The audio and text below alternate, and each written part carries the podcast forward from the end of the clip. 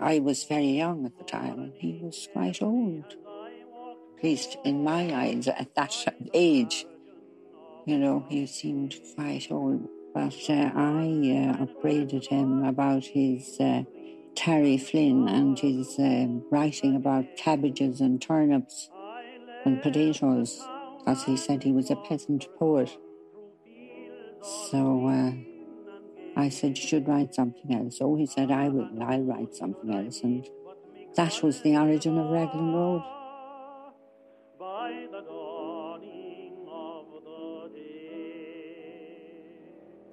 That was the voice of Dr. Hilda O'Malley, speaking in 1987, four decades after her meeting with the poet Patrick Kavanagh. It's difficult to define the connection between then Hilda Moriarty and Kavanagh. Relationship seems too grand a term, encounter insufficient. What is clear from Hilda's words, though, is that she acted both as inspiration and provocateur, pushing Kavanagh to move beyond his peasant poet pigeonhole, and for the first time to embrace in verse his inextricable connection to the city of Dublin, however much he may begrudge this connection. Kavanagh, in turn, produced not only exquisite poetry, immortalising both Hilda and Dublin, but also a bona fide hit, a song that would be sung by some of the giants of Irish and international music the Dubliners, Van Morrison, Sinead O'Connor, Mark Knopfler, and Billy Bragg. Yet for more than 20 years after Kavanagh penned it, On Raglan Road was a song without a singer. Just one more wear that Kavanagh pedalled around Dublin, convinced of its greatness. In 1966, mere months before his death, Kavanagh finally found his singer, and from here, the piece would slowly but firmly embed itself within the public consciousness. On Raglan Road famously begins on an autumn day in 1944. Kavanagh's own path to Raglan Road, though, begins two years previously, when the poet would come tantalisingly close to attaining much of what had evaded him thus far financial security, social status, a beautiful wife, and a comfortable home, before seeing it all slip from his grasp. It is here, too, that our story begins.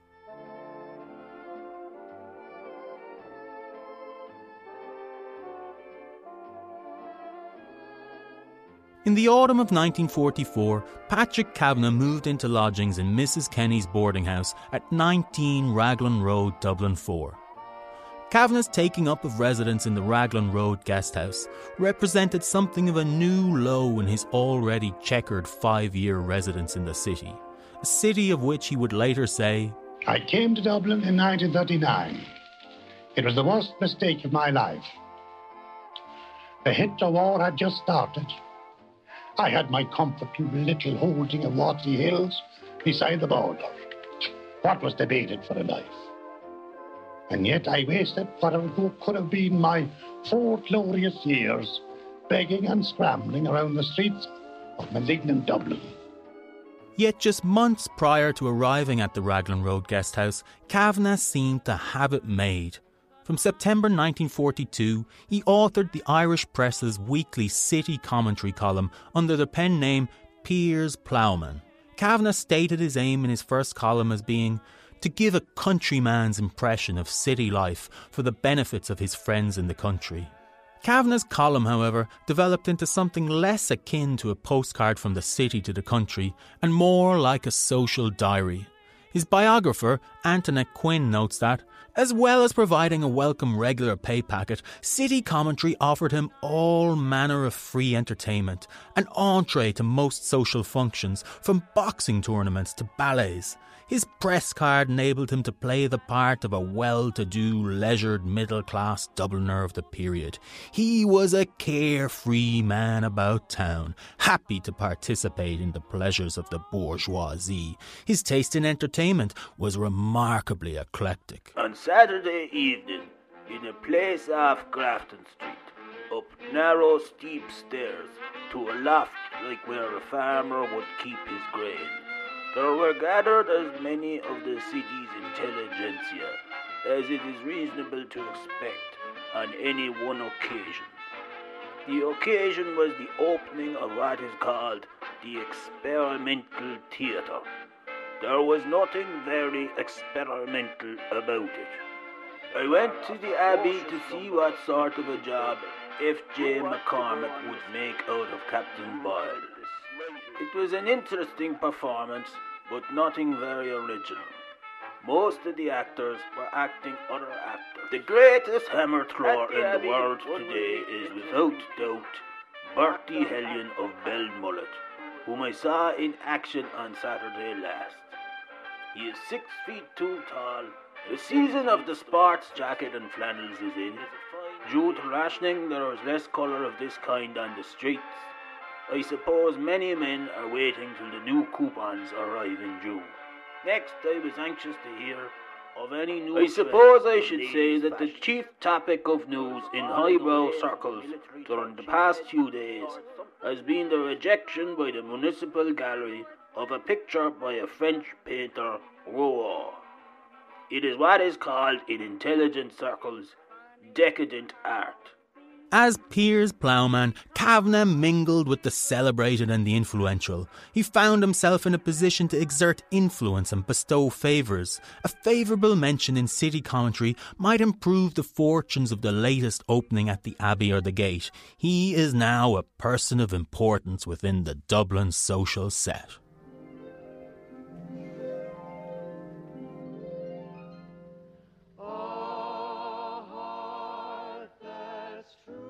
In August 1943, Kavanagh holidays in Cork and Kerry, and city commentary briefly becomes tourist commentary.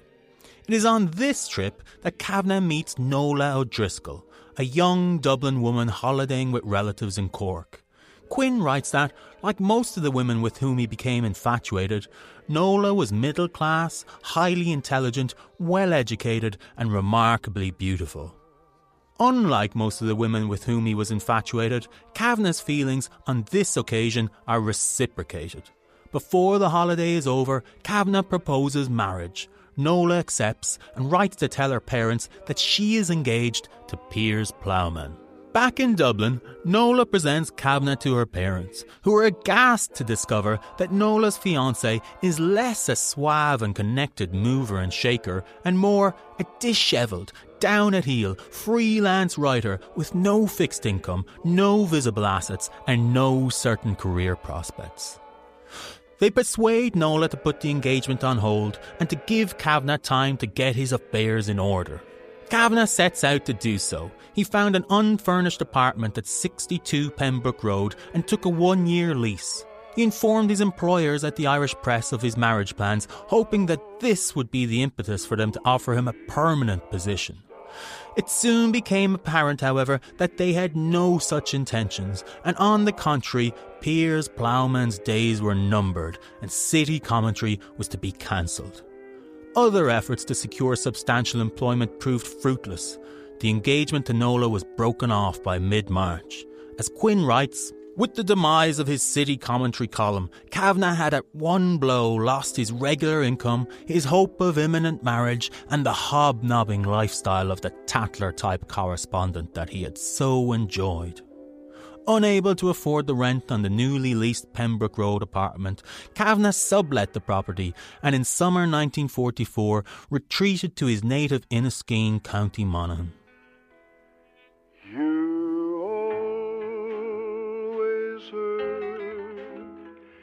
The one you love, the one you shouldn't hurt at all. Returning to Dublin in the autumn and still lacking any regular source of income, Kavanagh took up residence in Mrs. Kenny's Raglan Road boarding house, where he made a somewhat reluctant and unhappy guest. The poet, Robert Greacen, was a fellow guest at the time and would later write that Patrick Kavanagh stayed for a few months in the same guest house in Raglan Road near Ballsbridge that I lived in. This was a somewhat genteel establishment, and there he seemed to enjoy outraging other residents. He would clump into the dining room, march heavily as far as possible from the others, and without a word of greeting, open a newspaper noisily. Friendly to me outside, he usually ignored me when we met in the house. I tried to stick up for him, but the teachers and sales reps simply refused to believe that such a man could be a significant poet, the most significant, in fact, then writing in Ireland. Kavanagh liked to think of himself as a real gentleman, free from the shams and hypocrisies of the lace curtain Irish. That is why he was so openly contemptuous of the people who stayed in the Ballsbridge guest house. Savage indignation lacerated him. Disappointment and lack of money frustrated him. This disappointment and frustration lifted somewhat, however, through the autumn of 1944 as he developed a close friendship with another then resident of Raglan Road, a young medical student named Hilda Moriarty. Hilda was an exceptionally intelligent, studious, and well read young woman who had matriculated at the age of 16 leaving her home in Dingle and taking up a place studying medicine in Dublin's Royal College of Surgeons. Poetry and popular myth has it that Kavanagh first saw Hilda on Raglan Road during that autumn of 1944, but in fact the pair had been aware of one another for some time previous. Kavanagh, it seems, first spotted Hilda during his daily people watching sessions, wherein he would take up residence on a bench at St. Stephen's Green's North Gate to watch the world go by. Reference to Hilda first appears in his poetry in the 1941 poem A Ballad, which refers to a medical student in Baggot Street who passes me by in a frost that would make Casanova be prudent. As Hilda's son, the actor Daragh O'Malley told me, Kavanagh first introduced himself to Hilda some months after. Later, in 1941, he happened to be in Fred Hanna's bookshop in Nassau Street, and lo and behold, out of the corner of his eye, he spots Hilda Moriarty. He stood behind her at her shoulder, and he said the following words My favourite book is Moby Dick.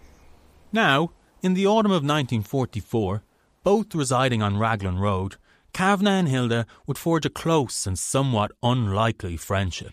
They became very close friends and um, they developed a, a, fairly strong relationship. It was, uh, whether it was a consumed relationship, I, I don't know, but they began to see be seen regularly in. Uh, in cafes around the Grafton Street area, in Mitchell's, which is now McDonald's, on Grafton Street, and Robert Roberts was the other cafe uh, where Kavanagh where, and Hilda used to go for coffee to Robert Roberts, which is where um, where Captain America's is today, and Hilda enjoys being with him. He somehow has a press pass, and he gets invited to the opening nights at the Abbey and uh, the cinema and other events. Um, and she's usually in tow with him. He also introduces her to betting on horses. Uh, my mother became very expert at doing doubles and trebles and Yankees, six doubles, four trebles, and an accumulator. Hilda's two friends, Joan and Therese, um, were completely baffled. Um, they were girls about town, and uh, Hilda would be invited to to hunt balls and to university events, and she would usually say to Therese and Joan, "No, I'm I'm meeting I'm meeting Paddy Kavanagh this evening or whatever." So eventually, anyhow, they said, you know, that that um, what she was doing, spending so much of her time with Kavanagh, seeing as so many good-looking, professional and well-off men would love to, to even receive a smidgen of her attention. And Hilda responded, "No, no, I, I like being with Paddy. He's he's not what people think he is, or what maybe he appears to be. He is. He's actually very sophisticated, very sophisticated, and very sensitive. And more importantly, he makes me laugh. Yeah, I I, I am very fond of Paddy." And Hilda's two friends, of course, are, are, are dumbstruck. The Kavanagh scholar and biographer Una Agnew notes that they talked about poetry and they talked about literature, and she was very interested. And he loved that about her, that she was able to converse about poetry and about, and he normally he didn't like that kind of conversation. He'd rather talk about horses and about, uh, you know, bet, putting bets on horses and so on. So they did have uh, an intellectual relationship. This intellectual relationship also involved Hilda becoming a trusted reader of and commentator upon Kavanagh's own work. Hilda was slowly becoming kind of the appraiser of his work, whether it was an excuse to meet her more often or. But they used to meet now regularly for these appraisal meetings, which sometimes became intense.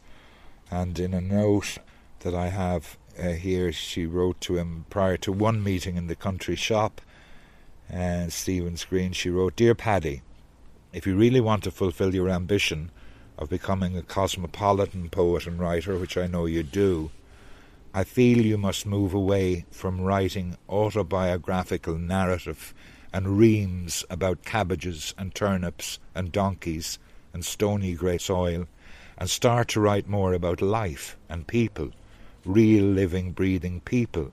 You write with great compassion, Paddy, and are drawn to those who suffer at the hand of injustice, but your writing is full of a seething and rather unattractive resentment it's clear that you're desperate to be a righter of wrongs, but you must realize that you cannot transform the world, Paddy. And somewhat taken aback with this rather blunt appraisal, Kavanagh responds in a note I agree, Hilda. I think I will change my style. I will. I will start to write about people. I will immortalize you, Hilda, in poetry. I will. I promise. To which Hilda wrote a simple note back We'll see, Paddy. We'll see. Yourself a merry little Christmas. Let your heart be light. Next year, all our troubles will be out of sight. That December, Kavanagh, for the first time ever, did not return to Inniskeen to spend Christmas with his mother, but rather spent the festive period on the Dingle Peninsula in the company of Hilda and her brother Cyril. So the relationship became strong, and in December of 44, he followed Hilda uh, home to Kerry for Christmas. And he stayed in uh, Morris Kruger's pub in Dunquin. Hilda's mother, Josephine, had died the previous year, and in actual fact, her father, Paddy, who was the doctor to West Kerry, wasn't there either. But he, her brother, Cyril, who was a, a, fighter pilot in the Royal Air Force, no less, was home that Christmas too. So, although uh, Kavanagh stayed in, in the pub in Dunquin, they spent four days. Hilda showed Kavanagh the wild beauty of, of, of West Kerry for those four days.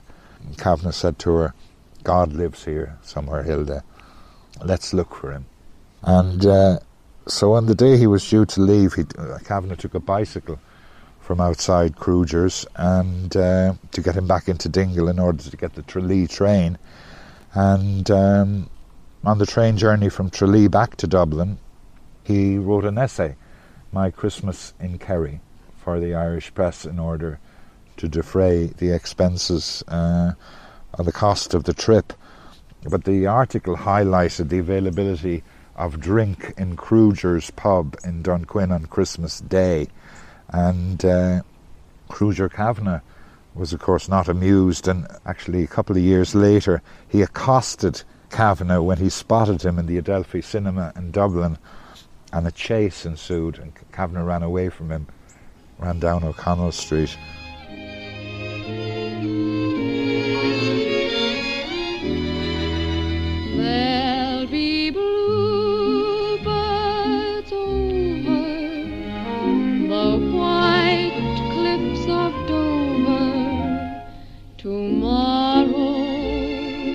Just you wait and see. The following May of 1945, Kavanagh and Hilda would spend a memorable day together at Lord Dunsany's manor in County Meath, a trip that would inspire the poem Bluebells for Love, wherein Kavanagh first makes good on his pledge to immortalise Hilda in poetry. On the 10th of May, uh, Kavanagh took Hilda to a, a Sunday lunch at Lord Dunsany's because Dunsany had been a patron of the poet Francis Ledwidge, and Kavanagh wondered would he become his patron, his patron, and he brought Hilda along for moral support and literary because he felt she'd be able to talk to Lord Dunsany, and of course. Uh, Hilda was furious with Kavanagh because he kept calling Lord Dunsany Eddie. And while Lord Dunsany was very hospitable, he wasn't forthcoming with financial support. However, on that day, the 10th of May 1945, Hilda and Paddy spent the whole afternoon walking through the grounds of uh, Dunsany Castle, uh, after which he wrote Bluebells for Love which uh, for me and actually for many, I think is possibly Kavanagh's greatest poem. There will be bluebells growing under the big trees, and you will be there, and I will be there in May. For some other reason, we both will have to delay the evening in Dunshaughlin to please some imagined relation. So both of us came to walk through that plantation. We will be interested in the grass, in an old bucket hoop, in the ivy that weaves green incongruity among the dead leaves. We will put on surprise at carts that pass, only sometimes looking sideways at the bluebells in the plantation, and never frighten them with too wild an exclamation. We will be wise. We will not let them guess that we are watching them, or they will pose a mere facade like boys caught out in virtue's naturalness. We will not impose on the bluebells in that plantation too much of our desire's adulation. We will have other loves, or so they'll think.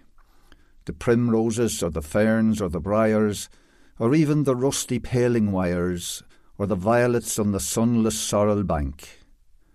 Only as an aside, the bluebells in the plantation will mean a thing to our dark contemplation. We know love little by little, glance by glance. Ah, the clay under these roots is so brown. We'll steal from heaven while God is in the town. I caught an angel smiling in a chance look through the tree trunks of the plantation as you and I walked slowly to the station. Bluebells for Love predates on Raglan Road as Kavanagh's first great love poem to Hilda. As Una Agnew suggests, it is also perhaps his first attempt to express this love by incorporating elements of popular song, an approach that would later bear such rich fruit in On Raglan Road. It's very sweet love poem, really, but it also has an echo of Vera Lynn's war song, you know, there'll be bluebirds over the white cliffs of Dover. And those love songs were very much in vogue during those war years. I just think there's an uncanny resemblance there between there will be bluebirds over the white cliffs of Dover and there will be bluebells growing under the big trees and you'll be there and I'll be there in May. It's it's also like the beautiful love songs of We'll Meet Again and Kavanagh knew that um, he could see this. He could see this so clearly that if he wrote a really good love song for Hilda, that he could win her over. Shortly after the Dunsany trip that inspired Bluebells for Love, however, Kavanagh begins to notice that Hilda is avoiding him, and in a letter now housed in the National Library in Dublin, he writes to her My dearest Hilda, please do not take exception to the address of dearest or think it presumption on my part. I am no longer mad about you, although I do like you very, very much. I like you because of your enchanting selfishness, and I really am your friend if you will let me. I should not perhaps write this letter to you without you replying to my other, but I am in such good humour regarding you that I want you to know it. Remembering you is like remembering some dear one who has died. There has never been and never will be another woman who can be the same to me as you have been. Your friendship or love or whatever it was was so curious, so different. I wish you would write me a friendly letter, even if I cannot see you. Believe me, Hilda, yours fondly, Patrick. So she didn't finish her relationship with him because in 1946, Charlie Fitzsimons who was Maureen O'Hara's brother, got a little job working on the casting of a film with famous film director Carol Reed on the casting of the Hollywood feature Odd Man Out. And Carol Reed wanted an Irish girl to play the, the leading, leading lady in it. He wanted her to be Irish. And Charlie Fitzsimons got the job of finding an Irish girl. And he pleaded with, uh, with Hilda to screen test for the role of Kathleen Sullivan. But Kavanagh went out of his way to prevent her screen testing, and actually, the role went in the film Odd Man Out opposite James Mason um, to Kathleen Ryan, who was actually John Ryan, who owned the Bailey, was John's sister, and also a sister of Joan Ryan, who was Hilda's best friend. And uh, Odd Man Out went on to be nominated for an Oscar. But Hilda later admitted that um, you know her sense that Kavanagh was becoming too possessive. She mistook his protection as possessiveness. He was trying to protect her from uh, from all kinds of uh, potential debauchery. And that same year as well, Hilda she she she did sit for the artist now renowned artist Harry Kernoff, but the international, the world famous Sean O'Sullivan portrait artist was begging Hilda to sit for a portrait, but Kavanagh advises in a note because Sean O'Sullivan was reputed to often seduce his models. Kavanagh wrote her a note: "Take care that you would have anything to do with that reprobate.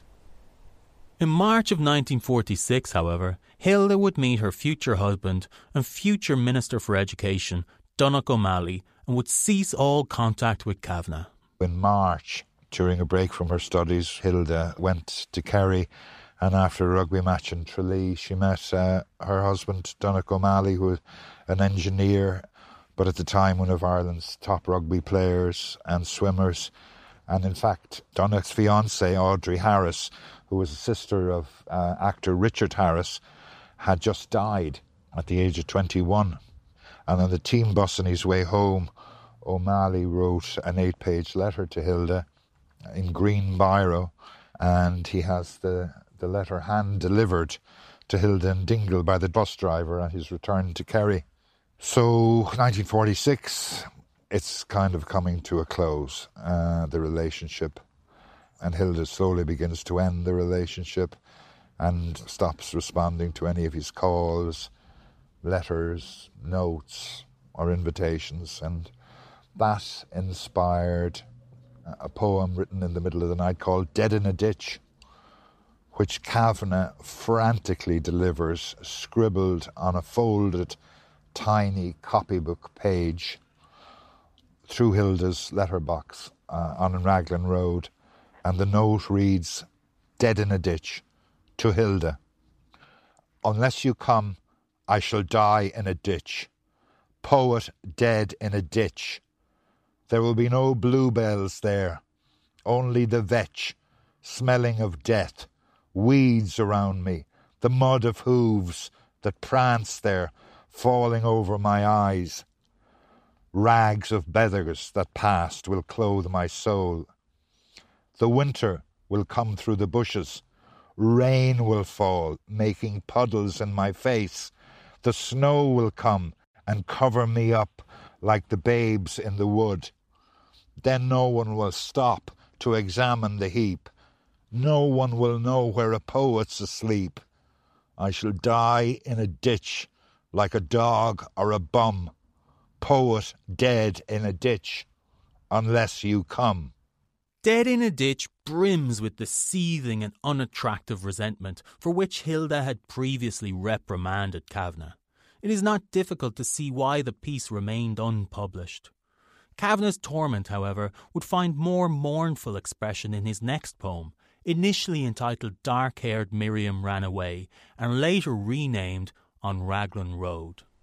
The following day, he began work on a poem which was published as Dark Haired Miriam Ran Away, and it was later renamed on Raglan Road. And it was, in fact, um, well, it wasn't the last in the series of maybe nine Kavanagh poems that feature or were inspired by Hilda Moriarty.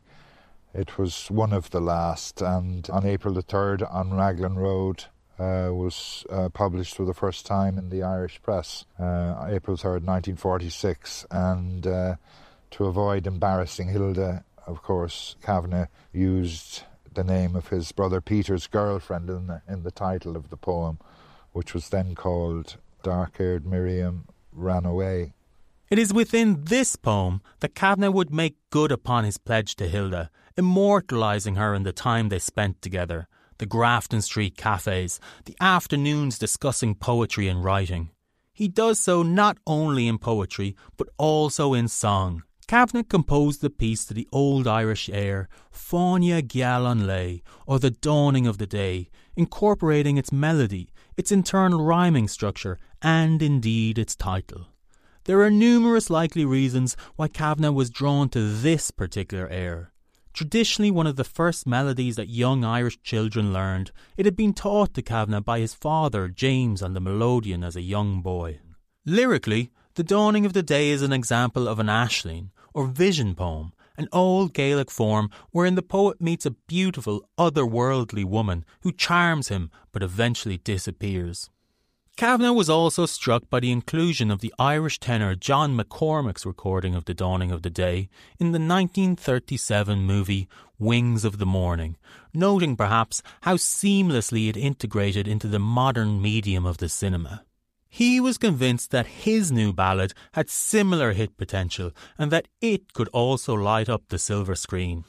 It is said that he sent a recording of himself singing the piece to Alfred Hitchcock, having long admired Hitchcock's film version of Sean O'Casey's Juno and the Paycock. He sent another to the director John Ford when he was in Ireland filming the 1952 movie The Quiet Man. He gave a tape also to Kathleen Ryan, now something of a Hollywood star following her performance in Odd Man Out, in the hope that she would promote the piece around Hollywood.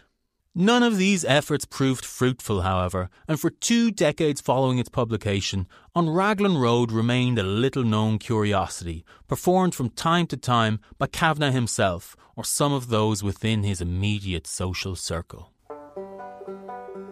Oh, ye tramps and the hawker lads, and gay the rars a blow that tramps the country round and round. Come listen, and.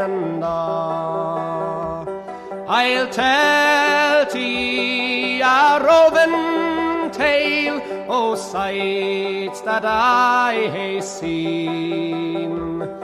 It's far into the snowy north and soothed by Gretna Green. Oft times I've laughed. Sometime in 1966, however, Kavanagh finally found the singer who could deliver on his vision for the piece when he encountered a young Luke Kelly at a session in Dublin's Bailey pub. Kelly would later recount the meeting during an RTE television tribute to Kavanagh. Another old friend, Luke Kelly of uh, the Dubliners, and with him Al O'Donnell. And of course, Luke, you remember yourself meeting uh, the Mr. Kavanagh. Yeah, on, on the one occasion that I that I dared actually to speak to the man, because as Ben said earlier on, he was a, a rough sort of man. But um, we were in a pub. We won't name the pub. I don't suppose it's No, allowed on television. Well, it was in the Bailey anyway. and he was singing in his own peculiar manner, and so was I in my own peculiar manner. And he said, "I've got a song for you." and he said, "You should sing Raglan Road." Kelly's performance makes some subtle changes to Kavanagh's words. On Raglan Road on an autumn day, I met her first anew. In Kelly's rendition becomes I saw her first anew, a slight change that nonetheless pushes the piece more into the realm of the pop song, echoing hits of the then recent past, such as I saw her standing there. Kelly also brings a uniquely Dublin gravitas to the piece, the final element required for Kavanagh to fully realise Hilda's endeavour to him to become a cosmopolitan poet and writer, to move beyond the rural tradition with which he had thus far been associated. Kelly's biographer Des Geraghty quotes a conversation between Kelly and Frank Hart, another Dublin folk singer, wherein the pair discussed the difference between the Dublin and the rural tradition within Irish music. Hart observes that the Dublin song is completely different. The Dublin man is not going to say, One evening fair as Flora, bright her radiant smiles displayed. He's going to say, I met me Mott the other morning. He's never going to get involved in the sentiment that the rural expression can. In Kelly and Kavanagh, however, these two traditions meet, Kavanagh's pastoral poetry, his mix of urban and rural imagery, infused with what Geraghty calls the memory and loss and Dublin bitter-sweet toughness that Kelly brings to the piece. Sadly, however, Kavanagh would not live to see Kelly's interpretation connect with the public consciousness. I awoke with a pain in my head, and my mother standing at the end of the bed. There's bad news in the paper, she said. Patrick Kavanagh is dead. After a week which was not real, at last I settled down to a natural meal. I was sitting over a pint and a beef sandwich in Mooney's across the street from the rotunda. By accident, I happened to tune in to the conversation at the table from me. I heard an old North Sider tell to his missus. He was pure straight, God rest him, not like us. That was Paul Durcan reading from his poem November 1967, written on the occasion of Kavanagh's death.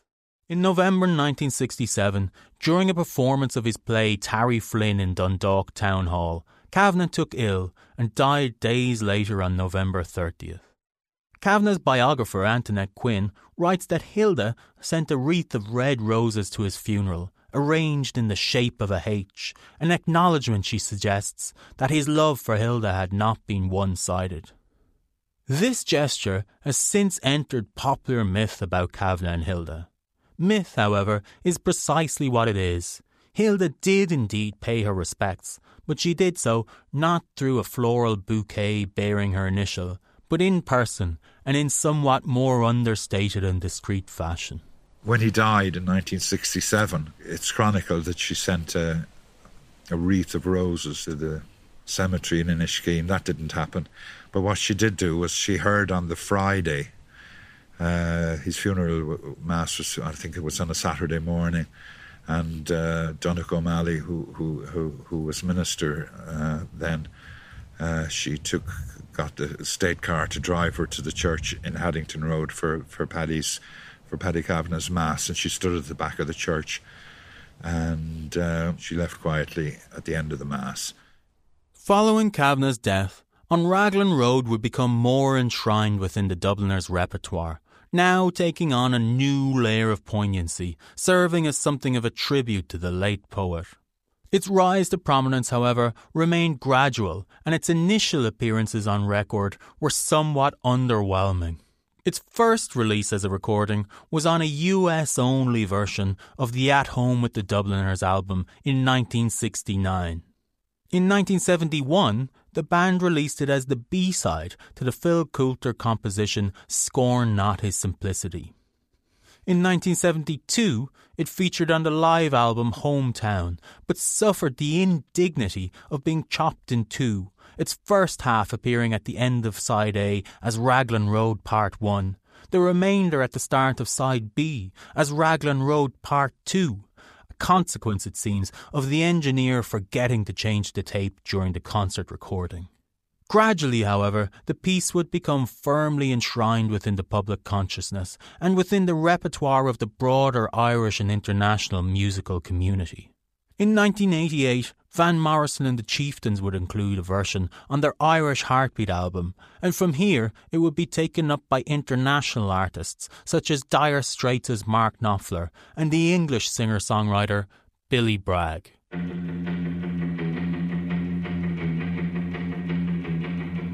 I was 21 years when I wrote this song. I'm 22 now, but I won't be for long. People ask me when will you grow up to be a man, but all the girls I loved at school already pushing prams. On Raglan Road on an autumn day, I saw her first and knew that her dark hair would weave a snare that I might one day rue. I saw the danger, yet I walked along the enchanted way, and I said, let grief be a fallen leaf at the dawning of the day. The first version I heard was the um, Van Morrison version on Irish Heartbeat with the Chieftains. Um, I was listening to a lot of Van Morrison back then, and uh, that kind of really drew me in because it, it, I was in a similar kind of relationship. I was in a similar sort of, uh, you know, I love too much and by such and such his happiness thrown away kind of relationship. So it really resonated with me. And then I, I found the Luke Kelly version, and that really done me head in. That really was like, wow, this is a this is a, a massive song.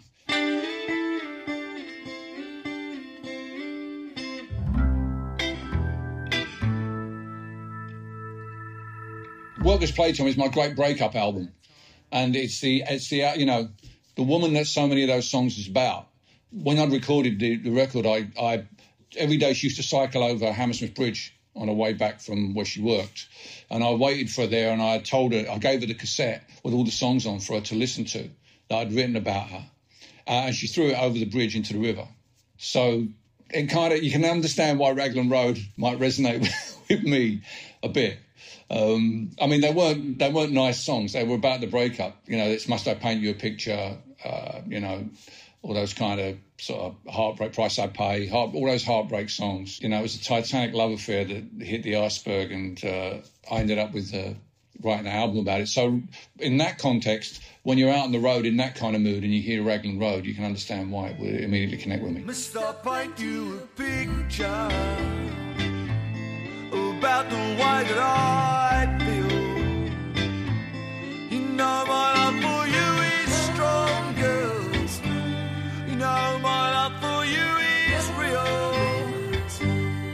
But the key line for me in it, the key line is when he says, uh, I gave her gifts to the mind, I gave her the secret sign. When he talks about the secret sign, he's really getting down to the fundamental alchemy of poetry or songwriting. And that is how do you take a series of incidents that actually happened and transform them into art? And the secret sign is available to the, the, the woman in the poem, Hilda Moriarty. He's showing her the secret sign because she actually lived those moments with him. She was beside him. She's not just the subject, but she was also there when those moments happened. So she has an insight into the process whereby uh, something that happened becomes poetry. And that's the secret sign. If we let people know how to do that, we're finished. Everyone can write poems. Everyone can write Raglan Road. Everyone can write New England. We're, we're done for. So we have that intuitive skill to be able to take those lines of uh, uh, of moments, those outlines of of the relationship, and and Kavanagh does it so beautifully in the song as he makes it like a stroll around the city. It's very clever, but he's also he's also using some some really uh, some really sort of pop music tones, you know.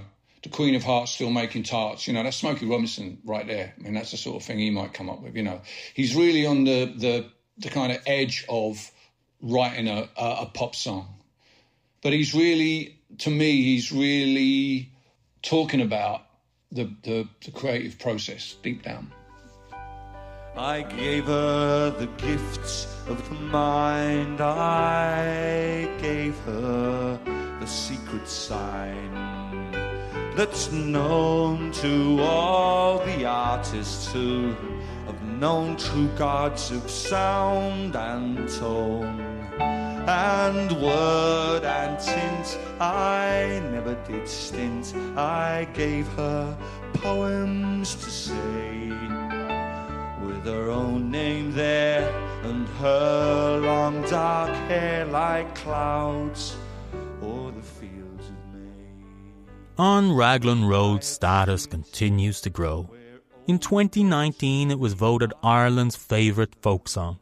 In recent years, it has been performed by some of the biggest names in contemporary pop, such as Ed Sheeran, as well as by some of the most vibrant voices in contemporary Irish music, such as Lisa O'Neill and Ye Vagabonds. The mix of love, loss, grief, memory, and place contained within it continues to resonate deeply with artists and listeners. It is perhaps most frequently referred to as a song of unrequited love, as one of the great songs of unrequited love. This, however, as Daragh O'Malley suggests, is perhaps something of a misconception. People will say that, you know, oh, Raglan Road, that it's a song about unrequited love. But I think, I don't think Paddy's love for Hilda was unrequited because until the day she died in 1991, Paddy was always a huge part of her life. She remained very fond of him and I, I think had a great love for him. You know, uh, her husband Donogh got into Dáil Éireann in 1954 and as he bet on horses, he often met Paddy in the closest betting shop to the Dáil, which was, of course, Paddy Kavanagh's betting shop as well. That was Kilmartin's in South Anne Street. And he would come back to Limerick at the weekends and say, I met Kavanagh in Kilmartin's during the week. And uh, my m- mother, Hilda, would always say to him, Oh, did you? And, and did you give him a few pounds?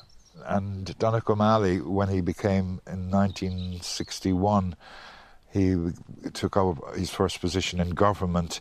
Kavanagh went on to the list uh, of invitees. He became an invitee to all state functions. And uh, when he became Minister for Education, even though it didn't come to pass until after Donogh O'Malley died in 68, it was Donogh O'Malley who got six Kavanagh poems in the book Soundings when he was, was Minister for Education. That's how many Irish students got to know Kavanagh's work.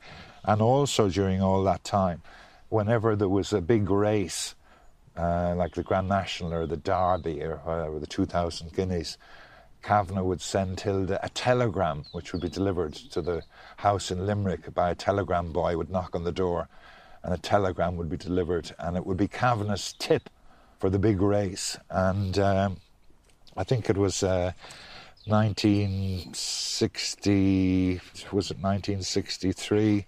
A tip arrived for the Grand National for Hilda should back uh, Ayala, which was trained by Keith Piggott, who was Lester Piggott's father, and ridden by Paddy Buckley. And of course, Hilda, having been very familiar with going into betting shops, went into a betting shop in Limerick and had two pounds each way on Ayala in the Grand National in 1963. And lo and behold, Ayala won the Grand National at 66 to 1. And Hilda collected her winnings of 153 pounds and she proceeded to buy a piano in Savin's shop in Limerick. And the, the piano arrived at the house, and it was always, uh, from that day on, always known. The piano was never played. Uh, I was sent for piano lessons, but the piano was never played, but forevermore it was known as Paddy's piano. But uh, Hilda was always very close to Paddy, and he was often in her thoughts, and, and uh, she always had, uh, on, on the coffee table at home, she, she always had, uh, and would pick it up from time to time, Kavanagh's book, collected, collected poems. And she'd browsed through that. So I, I don't think On Raglan Road could ever be described as a poem about unrequited love. I'd say it's more, uh, should be remembered and thought of as something which has resulted from great pain, but um, more a hymn, a hymn to lost love uh, rather than unrequited. Because uh, without a shadow of a doubt, it was never an unrequited love. On Raglan Road of an autumn day, I saw her first and knew that her dark hair would weave a snare that I might one day rue. I saw the danger and I passed along the enchanted way. And I said, Let grief be a fallen leaf at the dawning of the day.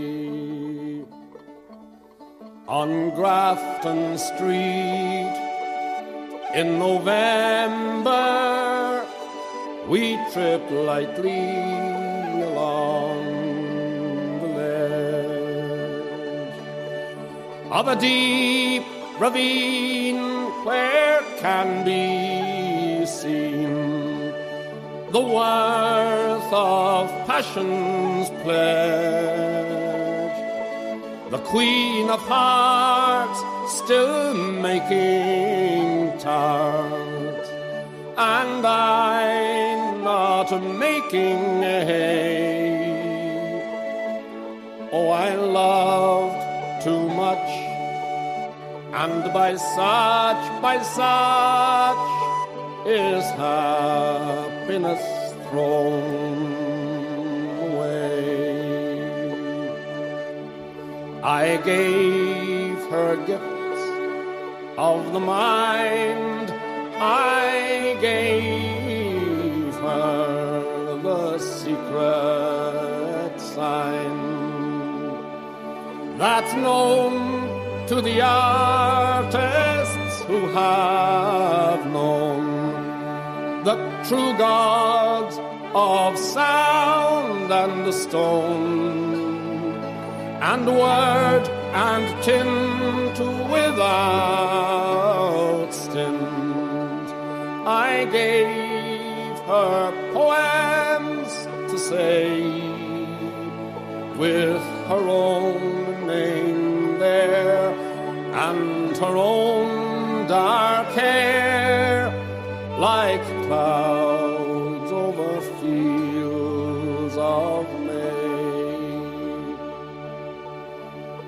On a quiet street where old ghosts meet, I see her walking now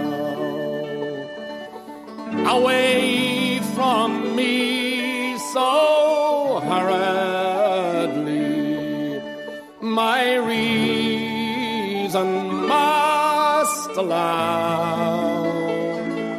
that I had loved not as I should, a creature made of clay. When the angel woos, the clay he'd lose his wings at the dawn